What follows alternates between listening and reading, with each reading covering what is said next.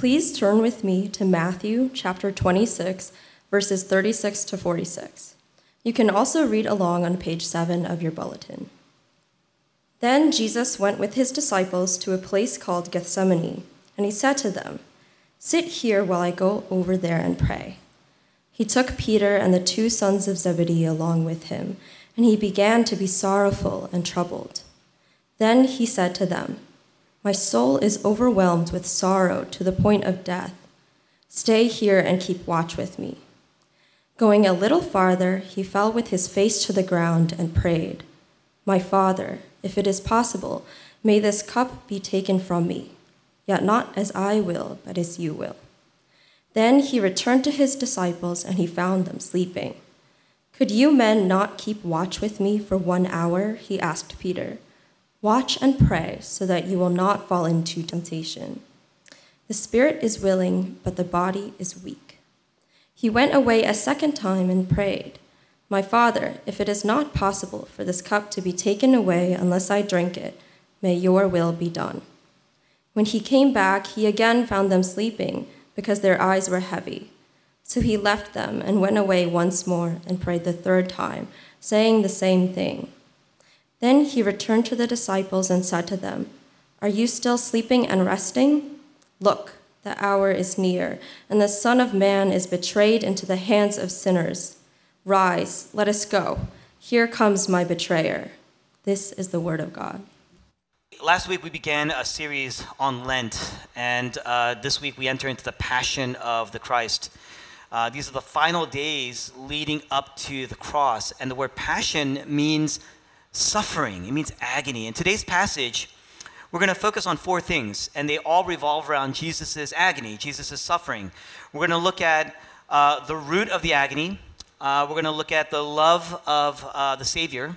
We're going to look at the obedience of the Son, and then ultimately, how do you apply that? The uh, root of the agony, the obedience of our Savior, the uh, sorry, the, the love of our Savior, the obedience of the Son, and how we can apply that. First, we're going to look at the root of the agony. What, what, what was it that Jesus was going through? And uh, it begins in verse 36 here in this text. Then Jesus went with his disciples to a place called Gethsemane, and he said to them, Who's them? It's the 12 disciples. He says to them, Sit here while I go over there and pray. He took Peter and the two sons of Zebedee, that's James and John, they're both his disciples. And so Jesus went into the deeper part of the garden, an olive grove, with his three closest friends. He had 12 disciples, right? 12 close disciples, probably had more disciples than that. 12 close disciples, and among the 12, he had three really close friends among those 12 disciples. And he goes into this deeper part of the garden.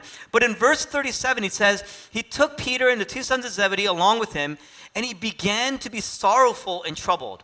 The Greek literally implies here that he began as he was walking. He's walking with his friends to this place, and all of a sudden it set in. What began? In verse 38, Jesus says, My soul is overwhelmed with sorrow to the point of death. So Jesus begins to experience a sorrow that is so overwhelming. This is the agony, so overwhelming. It's a spiritual agony, a mental agony, an emotional agony, a psychological agony. He's so overwhelmed. It's so strong. He says, This is killing me. I'm dying. Even before he went to the cross, Jesus is saying, My friends, I'm dying. And he literally was dying. I mean, this is amazing. First of all, you never have in any other religion in any other faith system, there's no such thing as a God that comes down and suffers like this, is weak like this, is vulnerable like this for his people. And so this is amazing because this is Jesus, this is God. And yet, even he is so overwhelmed because of whatever he's going through. It's so unbearable. The gospel according to St. Luke, Luke says that Jesus is literally sweating and bleeding at the same time. Hematidrosis. It's usually caused by severe agony, a severe distress that blood is being mixed in with your sweat.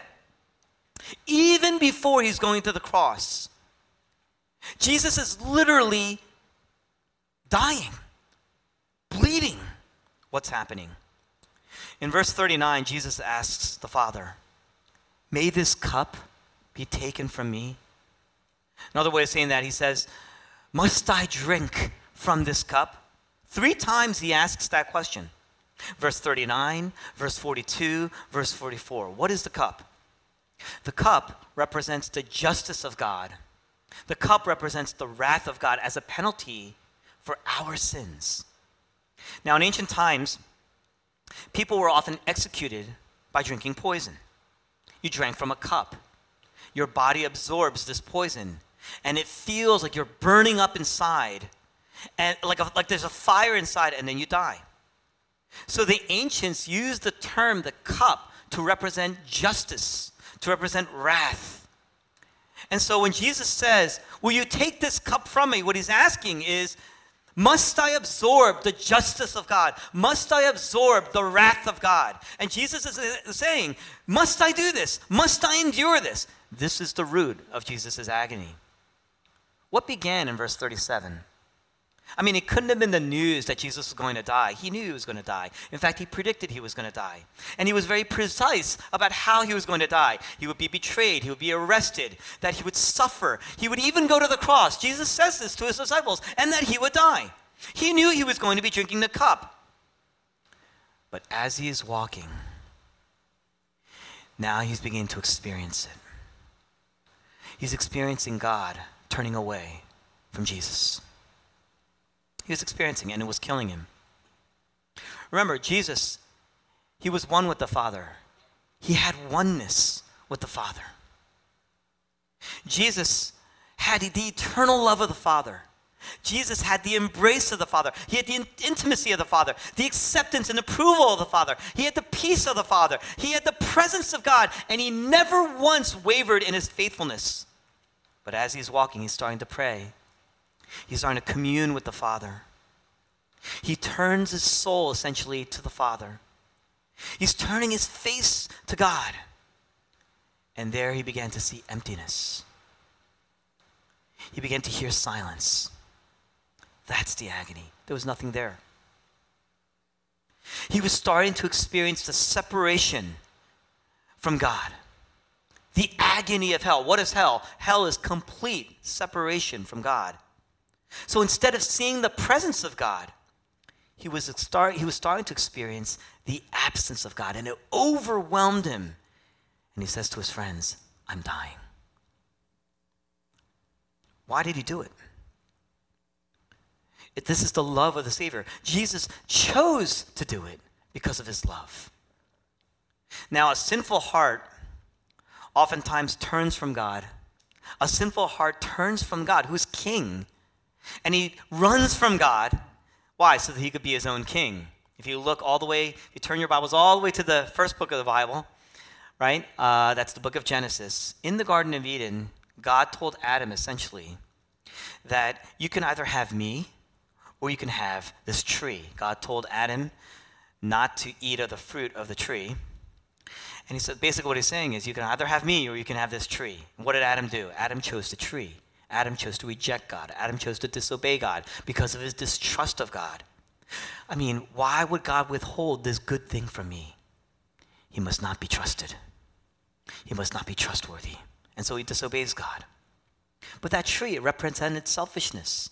It represented self glory, self serving. And so, really, the wrath of God, the wrath of God is God giving Adam, giving us, giving our hearts what we really want. So God turns away from us. That's what we're looking for. We're looking to run from God, hide from God, do be our own king, not serve God. In other words, what God is saying to Adam is this You want to get away from me? You want to reject me? You want to rebel against me? You want to disobey me? Well, then I'm going to give you exactly what you want. I'll let you. You're out of my presence. And so Adam was driven out of the Garden of Eden. And that's sin, rebellion, rejection, stemming from a deep distrust and a desire to be your own king. And it leads to destruction. Why? Why does it lead to destruction? Because we are built in the image of God. An image, if you look at an image in a mirror, that image is only as strong as the presence in that mirror. Right? The image in a mirror is a mere reflection of its source. It needs the presence of the source to exist.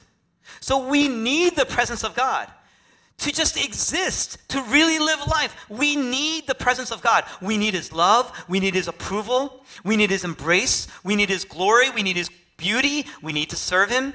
But ever since the Garden of Eden, when we chose to become our own king, we chose to reject God, we chose to run from God, we chose to disobey God and rebel against God. We've essentially rejected the presence of God. We've become an image without a source, an, a blank image. And so we've lost the beauty of God. We've lost the brilliance of God. We've lost the glory of God. And so, because we lost the presence of God and we've lost His love and we've lost His glory, what are we doing? We became this image without a source.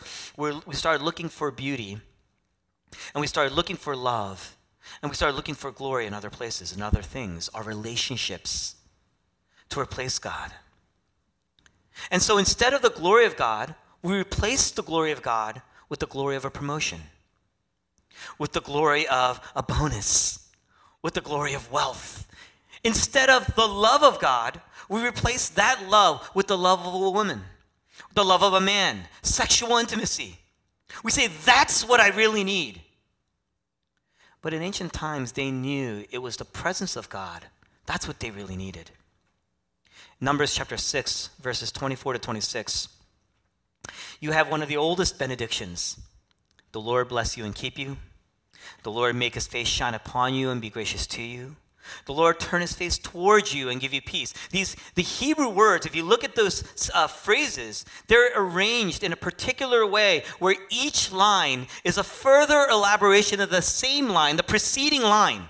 So the Lord bless you, may the Lord bless you and keep you is the same thing as may the Lord make his face shine upon you and be gracious to you, which is the same thing. How does that happen? May the Lord turn his face towards you and give you peace. The intimacy of God, turning him turning his face towards you is the peace of God. To be intimate with God is to know peace. That peace is a shalom peace. That's the Hebrew word. It's a very specific word that means perfect holistic peace in every facet, in every dimension of our lives relationally, financially, physically, environmentally, sexually. There's this internal peace. There's this sense that there's justice, that all is right in the world. And the ancients knew that you can only experience that type of peace in its holistic sense in the presence of God. So if you lose the presence of God, your world, instead of there being peace, now your world is at war. There is going to be turmoil. There's ruin and destruction and unrest. That's the anxiety. Your anxiety is a fruit of that unrest. Your depression is a fruit of that destruction. And so, what's going on in Jesus is a cosmic unrest, a cosmic war, cosmic ruin, cosmic destruction. That's the agony of the justice and the wrath of God coming on him. Why did he do it? The love of the Savior, why did it? Wasn't because he was disobedient, it was because he was obedient. It was because of his love for the Father and his faithfulness to the Father and his love for his people and his faithfulness and his promise to his people. That's why he came. Jesus chose to receive all of the justice, all of the wrath of God, the wrath that we deserve because of our sin. And it began right here in the Garden of Gethsemane. Now, there are people in the room right now who don't like what I just said. They say, oh, this is why I'm not a Christian in the Bible, we see this God who is so angry, filled with wrath all the time. That is not a loving God. I believe, I choose to believe that God is always loving, God is loving all the time, and He's always good. But think about this. I'm going to submit to you a God without anger, a God without wrath, a God without justice, a God without the cup is not a loving God at all. Why? Several reasons. One, one, this one's relatively obvious. If God even lets, everyone here has been hurt in some way, shape, or form. Everyone here by now has been wronged in some way, shape, or form. If God even lets one of those things, there are people who've been wronged, and that justice will never ever become be compensated. You just know that you're just gonna have to move on. It could be really, really small. When you get to my age, there's some big things that sometimes you experience. And you know that there are going to be times in your life where you are never going to see that ever paid back.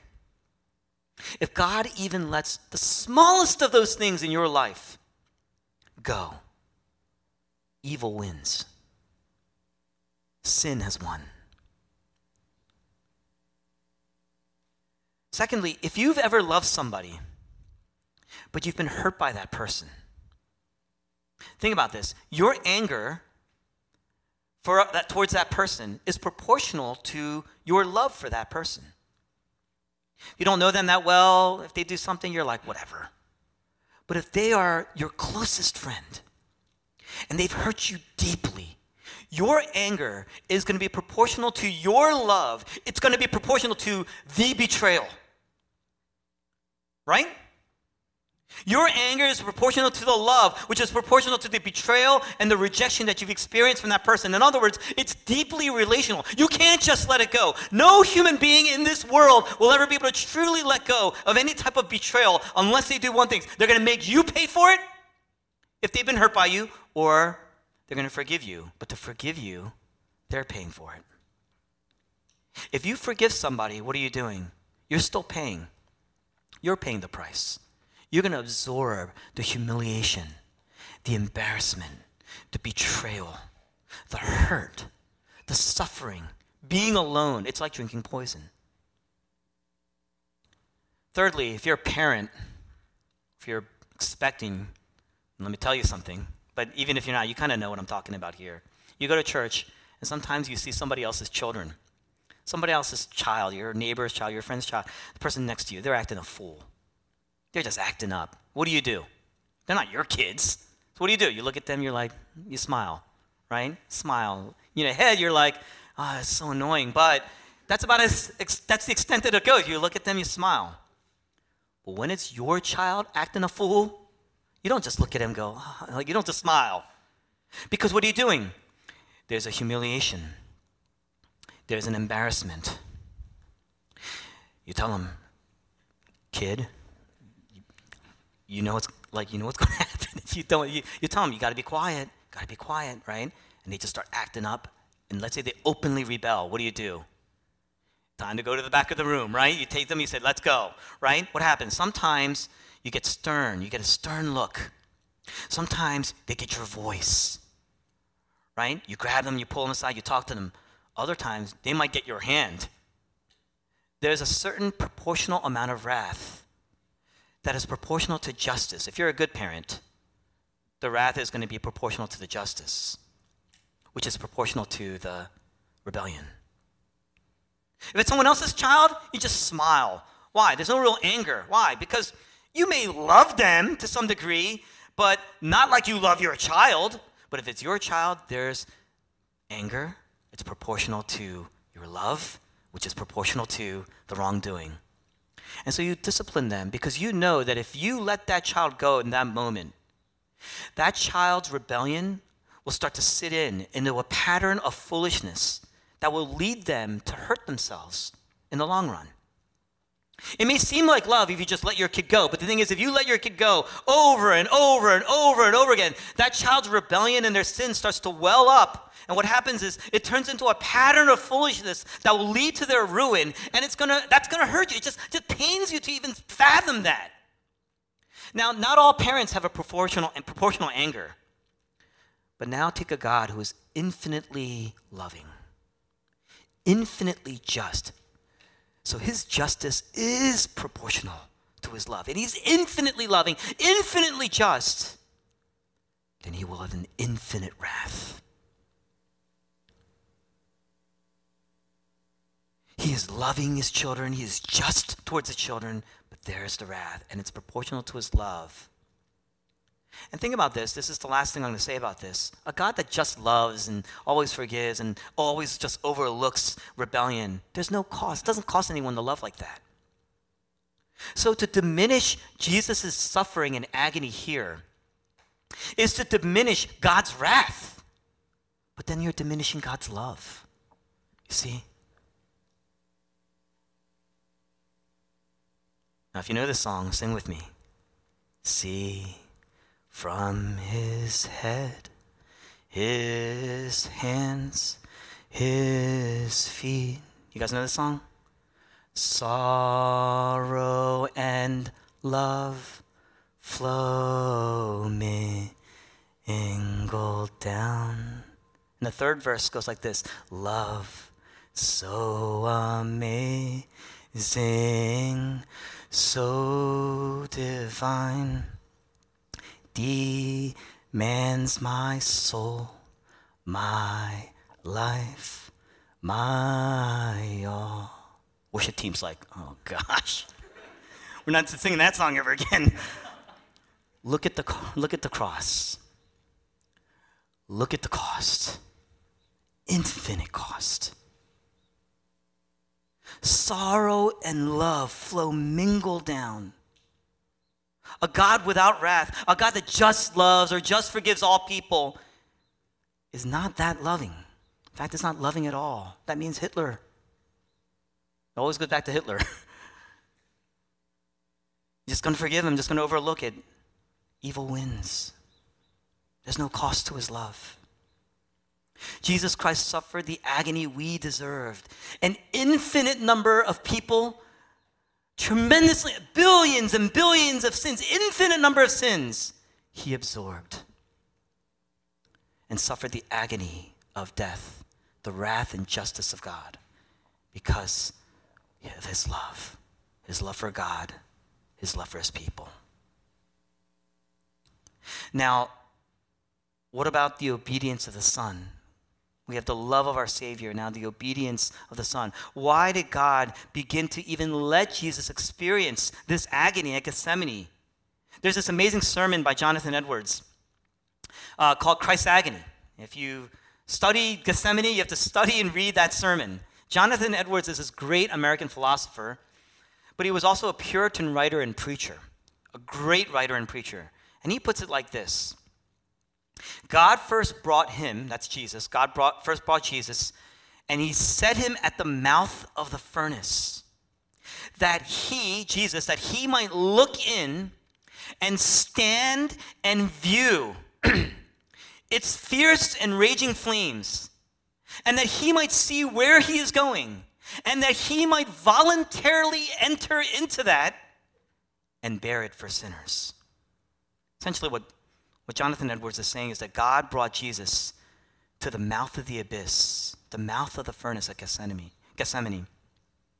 And there, Jesus is staring down the abyss of hell, complete separation from God. He's experiencing it. He sees the fury. He sees the fury of the flames, and he sees where he's going. And God brought him there. Why? So that he would still choose to enter in. Jonathan Edwards says that Jesus experienced the shadow of death. The shadow is the darkness, the abyss of death, and he still chose it. Verse 42, he says, May your will be done. Right prior to that, when he was praying, he says, Not as I will, but as you will. And knowing that, we have full assurance of Jesus' faithfulness to the Father. It's an infinitely perfect faithfulness. So we see the infinite justice of God, the infinite wrath of God, coupled with the infinite love of God. And now we see the infinitely perfect obedience of God intertwined with the infinite love, perfect love that He has for His people. He's infinitely more loving. And that's so important. Why? What are the two greatest commandments? Jesus Christ himself, when the disciples asked him, what does he say? He says, Love the Lord your God with all your heart and all your soul and all your strength and all your mind, and love your neighbor as yourself. At Gethsemane, Jesus Christ is fulfilling and embodying the two greatest commandments by going to the cross. He is infinitely obedient and loving to the Father, and infinitely loving and faithful to his people. Peter, James, and John, their three closest friends, they were there for support. And Jesus asked them to do one thing. What was it? Stay here with me, stay here for me, keep watch over me, and pray. You see that in verse 40, you see in verse 43 and verse 45. In other words, I need you. You are my closest friends. I need you. I don't want to be alone, he says. I'm about to face the deepest darkness. I don't want to be alone. Pray for me. Three times he asked, but they fell asleep on him. I mean, God could have had them stay up. God could have done something to keep them up, to affirm Jesus, to strengthen Jesus, to encourage Jesus, but no, they are out. And yet, Jesus Christ is so focused and he's so gentle. He just keeps asking them. He knows their weaknesses, he knows our weakness. He, he knows that's why he's dying for them. He knows he's going to face the abyss alone. He's going to face the emptiness, the furnace, the darkness alone. And there's no complaining. There is no resentment here. It's all love. I mean, the next time y'all think, where are my friends when I need them? Where is, where is my church in this great time of need? Where is God when I call out to him? Remember Jesus. He suffered the ultimate darkness, the ultimate abyss, the ultimate agony, and he did it completely alone. Now, think about this. God says to Adam in the first garden, Obey me regarding this tree. And Adam chose to rebel, he chose to disobey. But that tree was selfishness, self glory, self serving. And yet, that's what Adam chose. Centuries later, God says at a second tree in this garden to a second Adam, to Jesus, he says, Obey me regarding the tree. And Jesus obeys. In a sense, God says, You can have me or you can have the tree. And Jesus still chose the tree, but he chose it out of obedience. This tree was the cross, and it was about selflessness. It was about God's glory. It was about serving God and serving his people, loving his people. God says, Obey me regarding this tree. Jesus obeyed. All love out of love. The first tree, Adam lived even though he disobeyed. How? Because at the second tree, Jesus died even though he obeyed. Look at the love of Jesus. Look at the faithfulness of Jesus. Look at the grace of Jesus. Comes back. His friends couldn't even stay up to pray. That's us. We are so unfaithful, over and over unfaithful. Jesus says, I will be faithful for you. I will be faithful for you. In Jesus, we have perfect obedience intertwined with perfect love. How does that shape us? How do you apply this? One, Jesus doesn't just obey and then die for our sins. He doesn't just do that because if he did, if he just died, took on our sins, and died, then we, it would still be up to us to live, to earn the faithfulness, to earn God's love, to earn God's approval, and you can't. If Jesus just came to die for our sins, it would still be on us to earn access to God. When Jesus died, he chose to take on all of our sins. We call that, the technical term for that is called imputation. Our sins were transferred to Jesus. Our guilt was transferred to Jesus. But on the other hand, Jesus also lived the perfect life. He lived the perfect life, fully acceptable to God throughout his life, throughout his character, his ministry, here at Gethsemane, on the cross, faithful to the end. Why did he do it? So he could earn God's love for us. My hope is built on nothing less than what? Jesus' blood and his righteousness. There is a double transfer taking place on the cross. Our sins are being transferred to Jesus. Jesus' righteousness is being transferred to us. Double imputation, which gives us the assurance of God's presence because on the cross, Jesus, what does he do? He cries out, My God, my God, why have you forsaken me? In other words, what he's saying is, I am utterly, totally ruined. I'm not just looking into the abyss, I'm in the abyss and I'm falling down. I'm not just staring at the heat of the flames. I'm experiencing the burning wrath of God. I am facing the ultimate destruction. This is the ultimate abyss. I am falling apart. In Gethsemane, Jesus was just praying alone. This is the ultimate aloneness. He's drinking in Gethsemane. He is praying about drinking the cup. Here, he is actually drinking the cup. He's drinking the cup and he's saying, I'm burning up inside. I'm experiencing the fire of hell, complete separation from the Father. He has turned his face away from me. Gethsemane was the beginning of the experience of that wrath. But on the cross, Jesus Christ was drinking the full extent of that poison, the full justice, the full wrath of God. And that was proportional, again, to the infinite love of God. And Jesus was infinitely obedient then.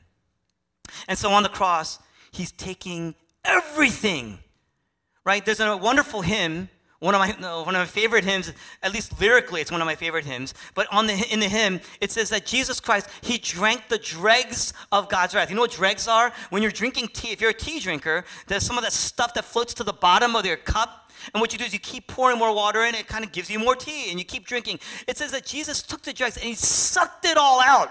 The dregs of God's wrath until there was none left. He's saying, More, more, more, more, until it is finished. It was done.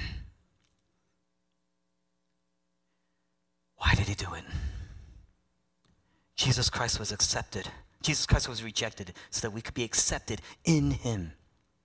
Jesus Christ was forsaken so that we could have access in him. Jesus Christ lost the love of the Father so we could have the love of the Father in him. Jesus Christ was rejected by the Father so that we could be approved by the Father in him. Union.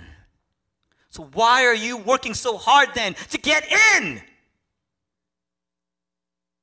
Why are you working so hard socially to get in? Why are you working so hard for your bosses and in your jobs to get in? You already in. To the degree that you trust in the gospel. This is the end of working so hard, trying so hard to get in. It's the beginning of rest. Every other God will tell you, you got to work, you got to obey. Only Jesus says, if you're tired, that's the only prerequisite. You can rest in me. You can have confidence and assurance that God's presence is with you because I've lost the presence. Every time you look at the cross, what do you see? Christ forsaken for you. That's your confidence. I was telling my wife in the car, uh, reflecting on this.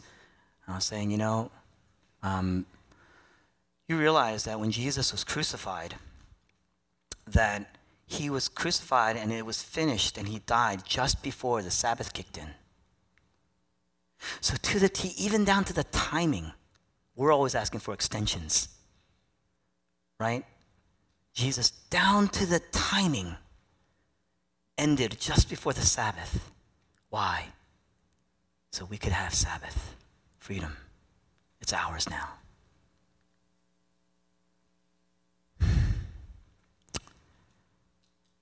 We can also surrender. That's the second thing. In a sense, Jesus died twice because he was facing the furnace here at Gethsemane and on the cross. He took it all, and he got nothing for it. We're not like that. We pray, Lord, make me obey. But then we also want this and we want that from God and all these kind of things. And when you don't get those things, what happens? You're going to take matters into your own hands. And you get angry and resentful. You know why? Because you never obeyed in the first place. You never really obeyed in the first place. You're negotiating with God, you're bargaining with God. You're actually obeying yourself. You don't you may not know this when you have children, you know, they get to a certain age where they just talk back to you all the time, right? You know, you know, there's some of them get smart, right? They say, "But mom, why can't I do this?" I mean, if you just give me a good reason for why I can't do this, then I will listen. I will process what you're saying and I will agree. If you're a mom, the best answer you can give is because I said so. And I am your mother. You know why? Because anything else you do to explain then you're really appealing to the child's rationale. He's not obeying you, he's obeying himself. He's obeying his own ability to reason. He's processing what you're saying. He's saying, okay, well, then I'm obeying myself, really. I'm telling myself this makes sense. What is trust? What does it mean to trust someone? To trust someone is to not sometimes know the reason, but because you're basing it on that person's character, that person's faithfulness.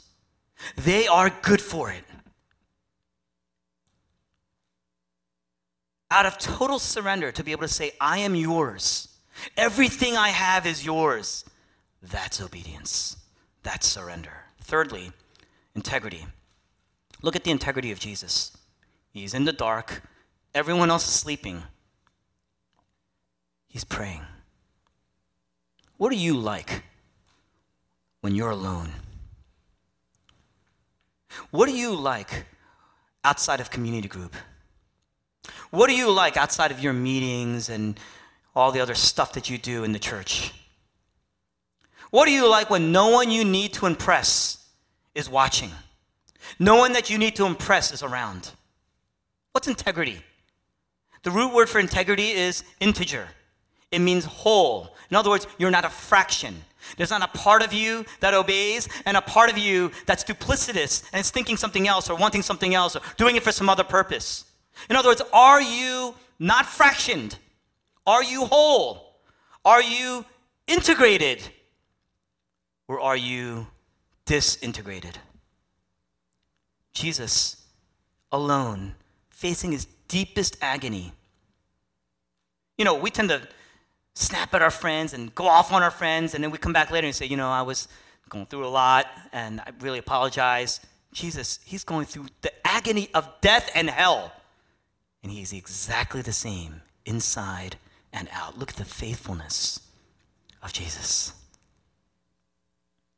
Next, because of your union with Jesus, because Jesus prayed, you can pray. And look at Jesus. Jesus is the king of the universe, but he's so honest with God. He's so vulnerable with God. And he's so trusting with God. He's overwhelmed by what he's about to experience, and yet he's still so trusting. He says, Not my will, yours be done. There's no fakeness. You know, he doesn't go to God and, say, um, I mean, this is really hard, God, but God is good all the time, all the time, God is good. He doesn't do that. And because he doesn't do that, you don't have to do that. The gospel enlivens in you a real view of life, a real view of yourself, and you can be honest and vulnerable to other people. Jesus didn't have to say, like, hey, this is hard, but God is good, it's all good. He doesn't do that. You know why? He lived out the goodness of God. He trusted the goodness of God.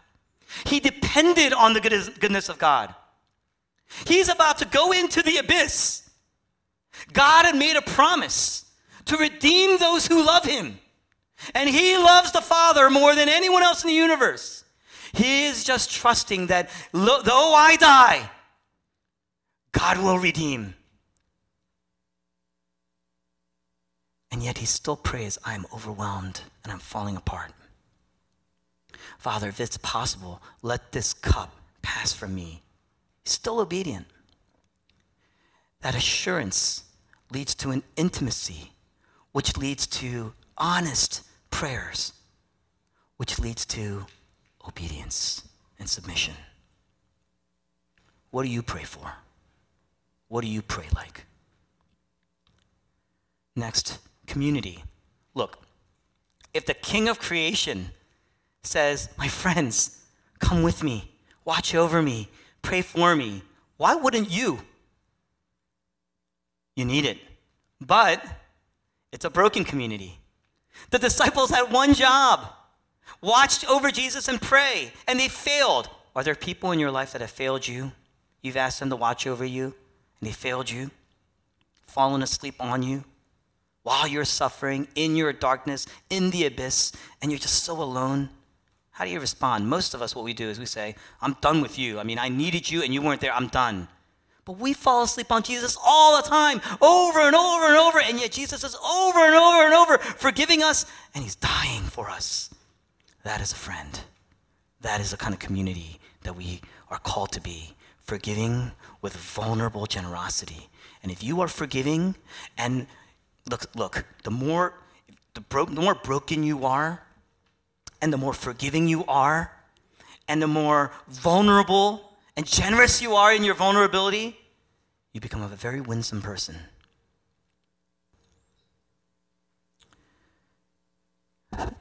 Just a few more. Next, trust. In Jesus, we have the perfect embodiment of integrity and prayer and friendship. He's our advocate. That's why you trust him. Totally trust him. But we don't really trust him, right? I mean, we don't even really trust ourselves. We're afraid God's going to let us down. But we're also afraid we're going to let God, I can't do this. I can't live like this, obey all the time. I fail every day. Look at Jesus' love for you in the garden.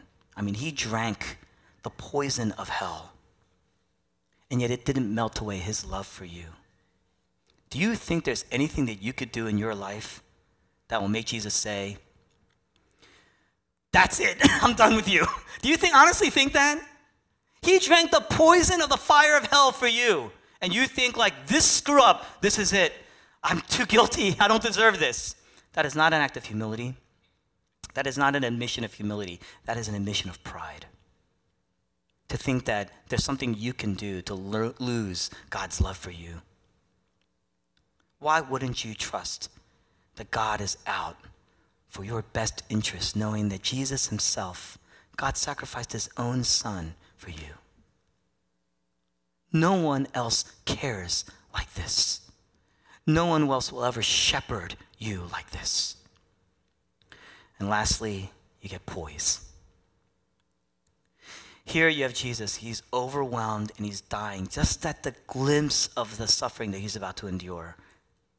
Do you know that throughout history, for centuries after Jesus, Christian martyrs, they died with much more courage than Jesus had? I mean, they were burned at the stake, they were lit up on fire and used as torches in stadiums. They, uh, sometimes they were placed into ovens and baked. They were, they were seared on giant frying pans. And do you know that as they were suffering and dying, they were oftentimes recorded as singing hymns in doing so? Why? Because they knew that no matter what they suffered, they will never ever have to go through what Jesus suffered. Their union brought about an assurance that brought about poise, it brought about power, it brought about peace. So, because Jesus obeyed in his magnitude of suffering, they were, they were able to obey in their smaller ovens, in their smaller fires. Because Jesus still delighted in the Father, they still were able to sing and delight in the Father. Even in their darkest moments, especially in their darkest moments. If you see Jesus go through the ultimate agony for you, then your earthly agony will never ruin you because in Jesus, even death will not separate you from the love of God. It will only complete it and bring you one forevermore. No matter how broken that death, you have ultimate access. So, in the face of your many furnaces, in the face of your many abysses, you can face it with much greater poise and power. Look at Jesus Christ dying in the dark, praying in the dark, alone for you. Come to him. Watch over that and pray. Fall down with him. See the sweat mixed with blood and tears for you. And then you will rise again with him. Let's pray.